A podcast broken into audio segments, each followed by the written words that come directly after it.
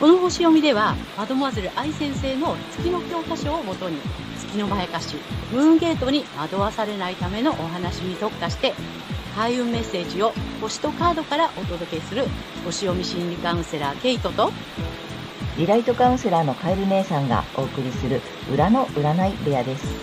月星座の注意ポイントもお伝えしていますので、太陽星座と合わせてご覧ください。月星座がわからない方は無料のホロスコープの作成サイトの URL を概要欄に貼っておきますので確認してください。月星座のムーンゲートについては12星座別に詳しく解説している動画がございますので、ぜひそちらもご覧ください。ゲートとカエル姉さんの裏の占い部屋へようこそ。ようこそ。こ皆様、こんにちは。んにちは。よろしくお願いします。ということで、今回は11月27日、双子座の満月のね、星読みとカードリーディングをお送りいたします。まずはね、ケイちゃんに星の動向をお願いいたします。はい。えー今回の満月は双子座の4度、えー12ハウスというところで起こります。えー見えない敵、一身上の自由の制限、秘密や隠されている問題などを表す、この12ハウスにあって、えー発信とか反骨精神、煽るなどがキーワードになっています。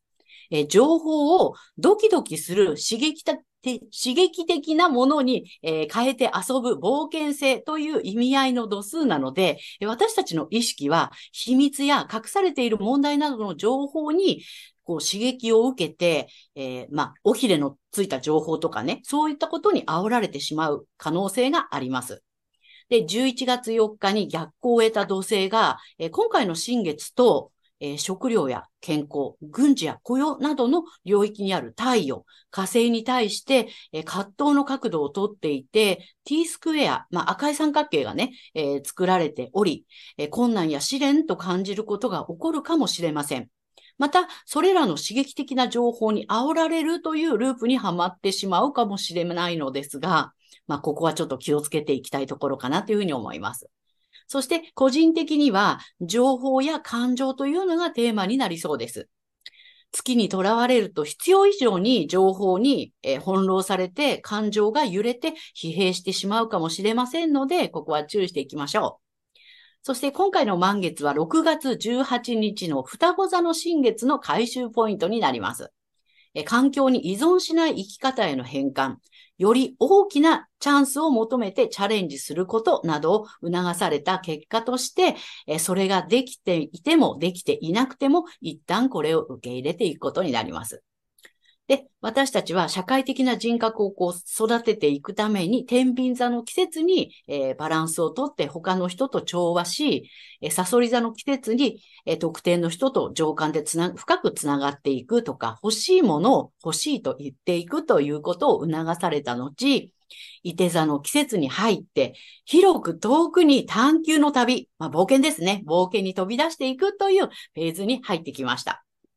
で、前回の新月で、えー古い環境に染まらずに新しい意志を押し出すことなどを促されて、今回は、えー義務と健康の領域にある太陽に、えー高く広い視点と知恵を働かせて真実を追求することなどを促されそうです。はい。大まかな流れはこんな感じです。はい、ありがとうございますあ。りがとうございます。おー、なるほどね。うんうん、またこうぐぐっと進んできた感じだね。そうですね。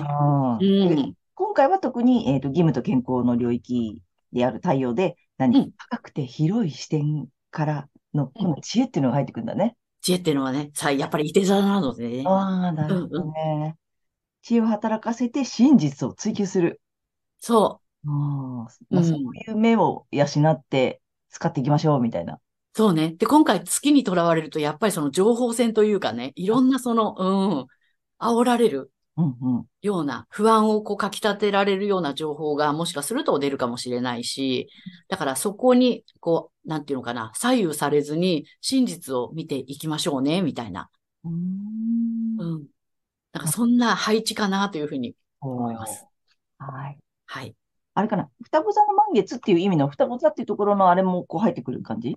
うん、双子座はね、あの、うん、月がある場所は双子座にうんうんうん。あるのでで、双子座はね、ここが面白いのね。ここのサビアンシンボルはね、なんと過激な雑誌と言います。だからね、そうそうそう。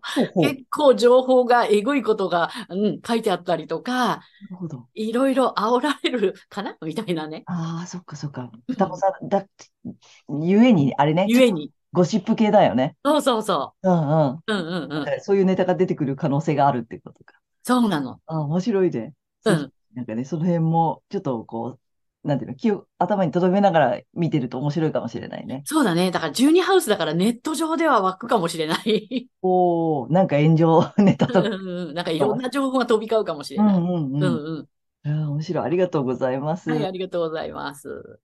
じゃあ、ということで、あれいきますよ。あの、新コーナーですよ、皆さん。はいえっと、今回何回目 ?1、2、3、4 4回目回目か。はい。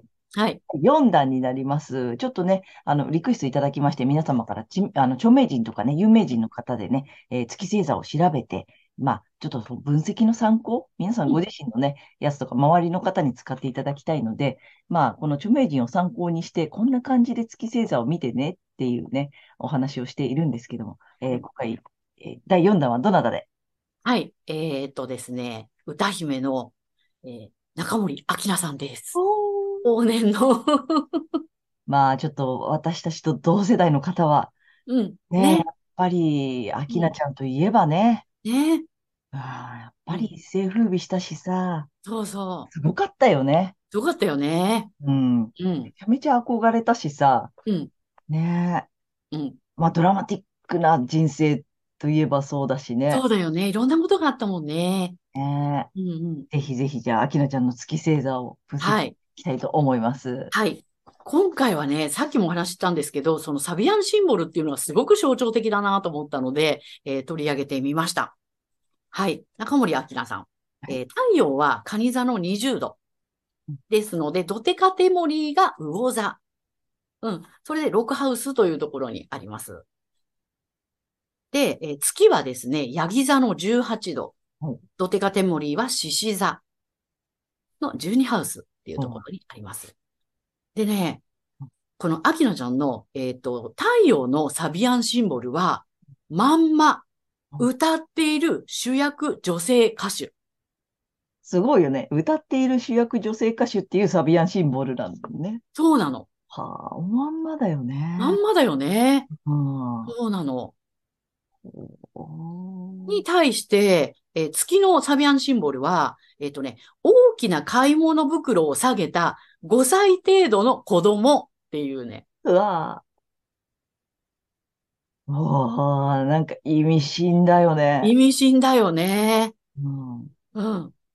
で、これがまあね、理想とする能力や働きが程遠いように感じても、達成目標を明確にして自分を近づけるという、まあ、意意味合いがあるんだけど、月だからさ、それがどうしても叶わないのよね。うんうんうん。うん。だけど5歳なんだけど、大きな買い物袋を下げたってことは、要するにお使い？うんうん。うん。5歳の子供にしたらもう、なんていうのかな。大変なお使いを頼まれて、それをこう、や、やら、やっちゃったっていうかね、やらされちゃったっていう。必死な、必死な感じだよね。ね必死な感じだよね、きっとね。うんなんか初めてのお使いじゃないけどさ、泣き泣きさ、なんかね、大きな袋下げてさ、破れてさ、中身出ちゃってるよみたいなね。そう。そういうイメージがね、湧くよね。ねうん。だから、ヤギ座なので、やっぱりこの社会でね、どうしても結果を出したい。で、うんえっと、ドテカテメリは獅子座なので、やっぱり注目浴びる、スポットライト浴びてっていうね、うん社会的に成功するっていううん。まあ、確かにそうだったよねって。うんだから、まあ、そのさ、皆さんもうね、あの、月の欠損ご覧になっていただいてるからわかると思うけど、まあ、月星座がヤギ座だからさ、えっと、結果を出さなければになるんだよね。うん、うん、だから社会で成果を出さなければとかさ、うんなんか結果を出さなければってさ、すごく思いがち。うんで、それにさ、ドデカテモリーのそのフレーバーがさ、獅子ださ、そうね級、自分が注目を浴びて、自分がトップに立って、それを成し遂げなきゃってうん思いがちってことよね。そうね。そうだったんだよね。で、サビアシンボルがそのさ、大きな買い袋、買い物袋を下げた5歳程度の子供っていうさ、うん。そりゃ大変だよこね。れは大変だよね。でもさ、あの、やっぱさ、その、さっきまんまだよねって言った最初のその太陽の部分だよね。うん。太陽はちゃんとさ、歌っている主役女性歌手っていうサビアンシンボルを持っているからさ、うん。このやっぱ太陽を生かしてさ、うん。ことだよね、この。ね、はい太陽のまんまでいたら、もうそのね、うんあの、つ月でさ、泣き泣きやってたようなことが、もう軽々手に入ってたり、そのまんまだったよねっていううん感じなんだよね。うん、だから、例えば社会で結果を出さなければとかさ、成果を出さなければとか、自分がトップにならなくちゃとかって、なんていうの、思わさ、思いすぎたりとか、まあ、あと周りの影響とかね、多分、ちょっとね、仕方がなかったっていう部分はあるのかなって、おうん想像すると思うんだよね。やっぱりさ、そうだね。うん、やっぱりね、10代でさ、この世界に入ってさ、芸能界に入って、で、大人の中でやっていく。で、当然さ、そのレコードの売り上げとかさ、うんね、順位とかさ、そうね。で、こう、やらざるを得ない状況には、こうね、そうだよね。うんね、そ社社会を、それこそもね、組織を巻き込むっていうかね。そうそう、自分だけじゃないからね。そうどっちが巻き込まれたかわかんないけどさ、うんでもその月の通りになっちゃったよねっていう。そうそううんうん。やっぱり、どうしてもその月寄りになっちゃったのかなっていう感じかね。ねなんかね、ものすごいこの象徴的なサビアンシンボルだったなと思って、うん、今回はね。そうで、もともとさ、太陽カニ座さんだからね、やっぱりそのすごく家庭的とか女性らしさとかっていうことそうそあるんだよね。う。うん。そうなの、そうなの。で、まあ、ドテカテモリーもね、魚座なのでね、やっぱそれが癒しになったりとかさ、ね。だから、本当に、このか、あの、太陽のまんまいたら、そその癒しになるようなね、社会を癒すような歌とかさう、んうん。うんうん。そんなことでもう主役女性歌手だったのかな、みたいな。ね、カニ座のそのね、母性とさ、あと魚座のその共感力とかさ、うんうんやっぱりそれを歌に生かしてさ、人の心を癒せる力っていうのを、そもそねも持ってるって感じだよね。そうね。うんそこへこのね、社会でうん成果をとかね、社会的にしようとかでうん。傾き始めると苦しくなるよね。そうだね。いや、面白いよね。うん、エネルギーは相当吸われちゃったんだろうなっていうね。だからいろんな、まあね、大変なことがあったしね、本人が辛いようなこともね。うん、いや、だから、決して向いてないわけではないのよね。うんそう、に向いてるのに、そこの月の部分にうん偏らなければ、う。うんうん。ね、このバランスだよね、なんかね。そうだよね。うん。で、いつもね、私思うのは、この月ってさ、あの、なんていうの、こう、怖がるものでもなくって、うん自分の中の、なんていうの、インナーチャイルドっていうかさ、う本当に内なる子供だと思っていて、で、この子供にやらせるからうまくいかないし苦しいよねっていう。あうあ、んうん。大人の太陽の大人の意識でちゃんとやれば、その月が、あの、月って欲求だからさ、現象的な幼子の純粋な欲求だから、その自分の子供の意識が、あの、欲してるものもちゃんと用意してあげられるのになって。うん、今回ね、このね、あの、アキナちゃんの読ませていただいてね、つくづく思いました。ね。大人の自分がその欲求を用意してあげるし、まあ実際ね、手に入れてるわけだしさ、うん、うん、そこでどう、なんかね、うん満足させるというかさ、自分に寄り添ってあげられるかっていうことかな。そうだね、なんかね、そう思います。いやいや、なかなか面白いよね、これ。深いね。うん。まあちょっとね、ぜひサビアンシンボルもね、今回うん入れてみて、ね。ね。うん。そう、サビアンシンボルはね、あの、一度プラスして読むのが、あの、ルールです。うーん。なんでかっていうとね、ほら、一つの星座は30度ずつに分かれてるでしょ ?360 度を12で割るから。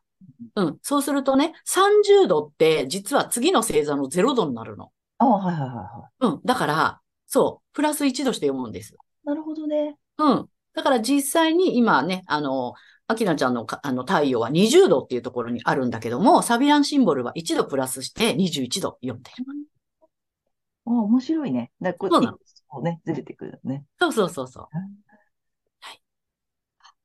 ちょっと皆様もぜひ、まあ皆様の目から見たね、アキナちゃんの感じってあると思うので、うだこのね、えっと、太陽星座が蟹座、で、えー、ドテカテモリーが魚座、はい月星座がヤギ座ですよ。ね。ねヤギ座の皆さん、ぜひね、この社会的にとかってやりがちなので、うん決して手に入らないわけではないのよね。うん、そうなのよ。入ってるるのに、なんかもっともっととかさ、うんなんかまだまだとかって結構思ってる方多いよね。そうなんだよね。しかもさ、子供の自分に、だね、うん月は7歳だからさ、うんうん7歳までの自分にそれをやらせて大変な思いしてるみたいな感じだから、で、うん7歳なのに社会的にとかさ、社会的な地位とかさ、うんなんか社会的な結果が、を得たいっていう、その欲求の部分だよね、このね。うん欲求と思ってるだけで、うん。見てほしいんだよね。そうそうそう。うん出てねないわけではない、手に入ってないわけではないうん、社会にね、貢献してないわけではないのにうん、なんかね、欲しくなっちゃうみたいなね。そうなの。ね、それはまやかしだよっていうことだよそね。こに、あの、なんていうの、惑わされてるっていうことにね、気づいていただけるといいかなと思います。はい。いや、すごい面白かったね、これ。うん、ね。ぜひちょっと皆様も中森明菜さんのね、この月星座見てみていただけたらと思います。はい。はい、けいちゃんありがとうございました。ありがとうございました。はい。では引き続き、えー、12星座いきたいと思います。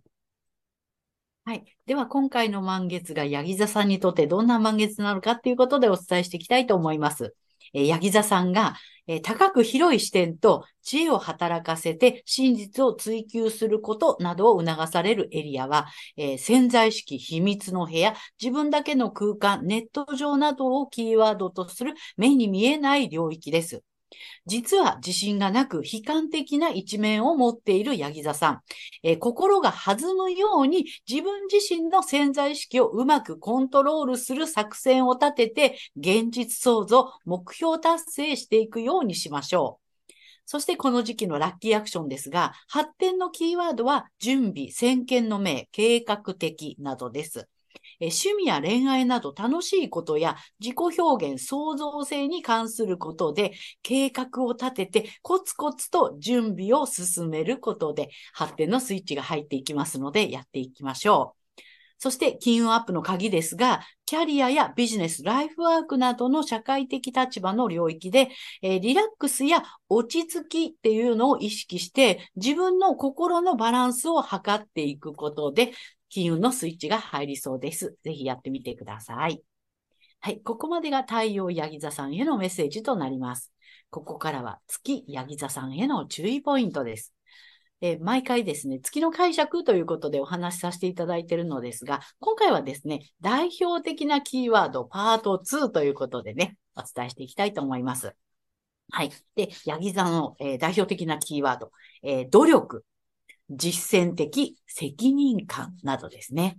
ですので、月ヤギ座さんは、あまりね、こういった努力とか実践的とかね、責任感っていうところに、あまり意識を向けない方がよろしいかと思います。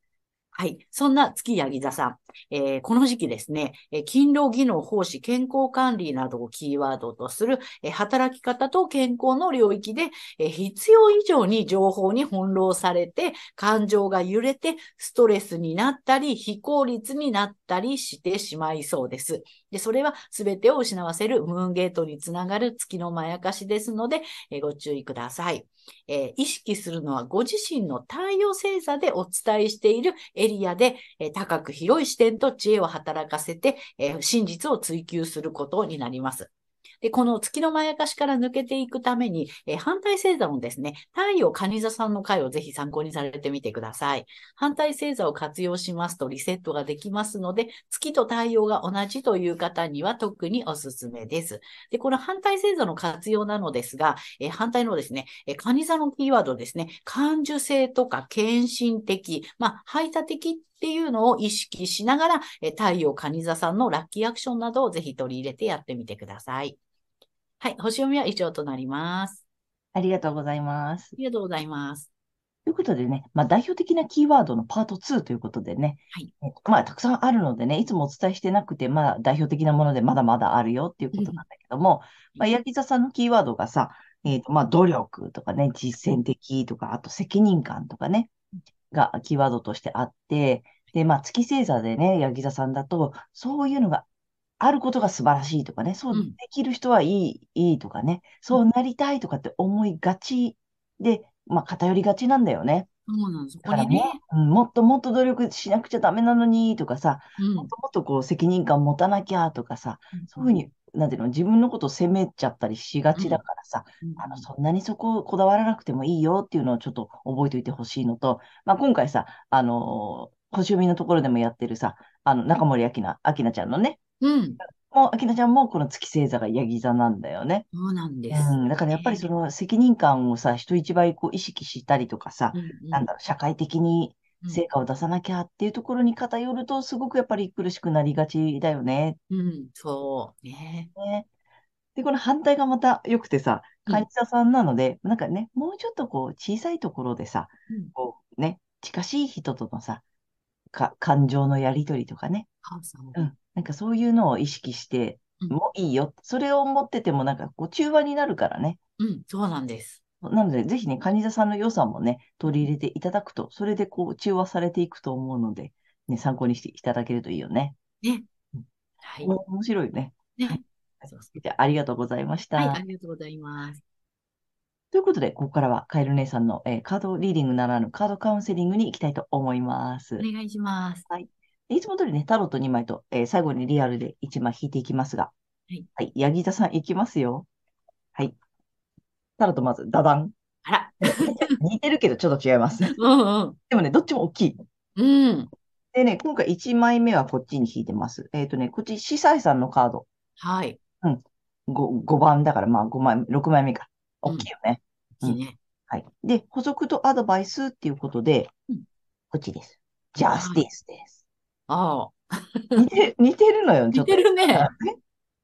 でもね、で、まあ、こっち逆位置なのよね。うん。1枚目がさ。はい。でこのね、司祭さんの逆位置っていうのがさ、なんか、ちょっとね、こんなはずじゃなかった。まあ、要するに不本意だなとかさ、うん。なんかちょっと、うんと、不信感があるとかさ、うんうん。なんだろうな、えっとさ、信用な、なくすとかならないとか、そういうことなのよね。うんうん。うん。なんかそういう、ちょっとだから、もやってるというかさ、うんうん。なんかそれモラルに反してるんじゃないのとかさ、なるほど。焼き座さんそういうところちょっと敏感だったり、そうね、そうね。結構ね。だからさ、なんかそんなことがもしかしたら終わりなのかもしれない。あとまだ、うんうんうんまあ、結果がさ、なんか不平等だみたいなさ、うんうんうん、なんか思った通りになってないとかさ、なんかずるいとかね、なんかそんなキーワードもあるのかなってちょっと思ったの。なるほど。逆位置だからね。うんうん。なんか気分的にそのさ、ええみたいなさ、うんうん。なんかしっくりきてないみたいなさ、うんうん、そんなことがもしかしたら終わりかなと思って。で、補足とアドバイスがさ、このジャスティスのこの聖地なのよ。あこれ、正義なんだよね。そうだね。うん。でさ、正位置だからさ、本当に、なんつったらいいのかな。もう、あのね、冷静な対応してほしああ、そっかそ。れまた得意でしょそうだね。うんあのね、もう、あの、この人もさ、まあ正義だからさ、そのさ、なんつったらいいの善悪っていうか、そう、そういうことに感情じゃないよね。だから、うん。うん。モラルを今度はさ、重視してって言ってんのよ。うん。うん。だからそれいいのよ。だから、もう、なんて、ヤギ座さんの良さうんうんうん。まま突き進んでほしいんだよね、これ。うん。うん。で、まあ、もちろん、まあ、ギブアンドテイクっていう意味もあるよ。そのさ、うんあの、天秤持ってるからね。あ、なるほどね。うん。ちゃんと正義を貫くっていうことなのよ。うん。だからさ、その、ヤギ座さんの正義ってあるでしょ？うん。得意でしょ？まあね、ち秩序とかさ。そうそうそうそう。うんうん。好き、好きでしょ？って。まあそうね。だからね、そっちを貫いていけばいいのよ。いうん。やこれすごくさ、相反しててちゃんと答えになってる？なるほど。なんかこ、なんか、それモラルに反してんじゃないのって思って、なんか、む、むむっと来てるわけよ。うん。うんでも、つちゃんと自分の正義貫いて大丈夫だから、うんうん。だからあれはおかしいと思ったらそのままで、おかしいでいいよ。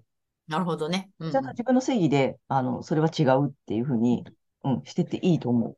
うんなんかなかなか面白いでしょ。面白いね。うん。どっちもヤギ座っぽいなと思ってヤギ座っぽいね。うん。でも、まあ、結果的にね、まああの、正義を貫いてっていうさ、うん、それで正解ですよって言っているので、なるほど、なるほどぜ。ひ参考にしていただけたらと思います。はい。で、3枚目はね、えっと、もうね、ちょっと12月なんですよ、そろそろね。本当にね。早いけど、まあ、ちょっと冬のねうん、ラッキーカラーを出したいと思いますよ。そんなヤギさん、あ、来た今日。はいはいはい。よいしょ。いやーん。だだん。おーいいね明るいね。いいね。あ、愛を受け入れるだって。ね。あ のそんな正義感のあるヤギさんですが、まあ、周りの優しさをちょっと受け取って、ピンクで癒されていただきたい。そうですね。いよね、ピンクもね。うん。うんね。うん冬、ぜひね、暖かい色だし、取り入れていただけたらと思います。はい。はいということで、カエル姉さんのカードカウンセリング以上となります。ありがとうございました。はい。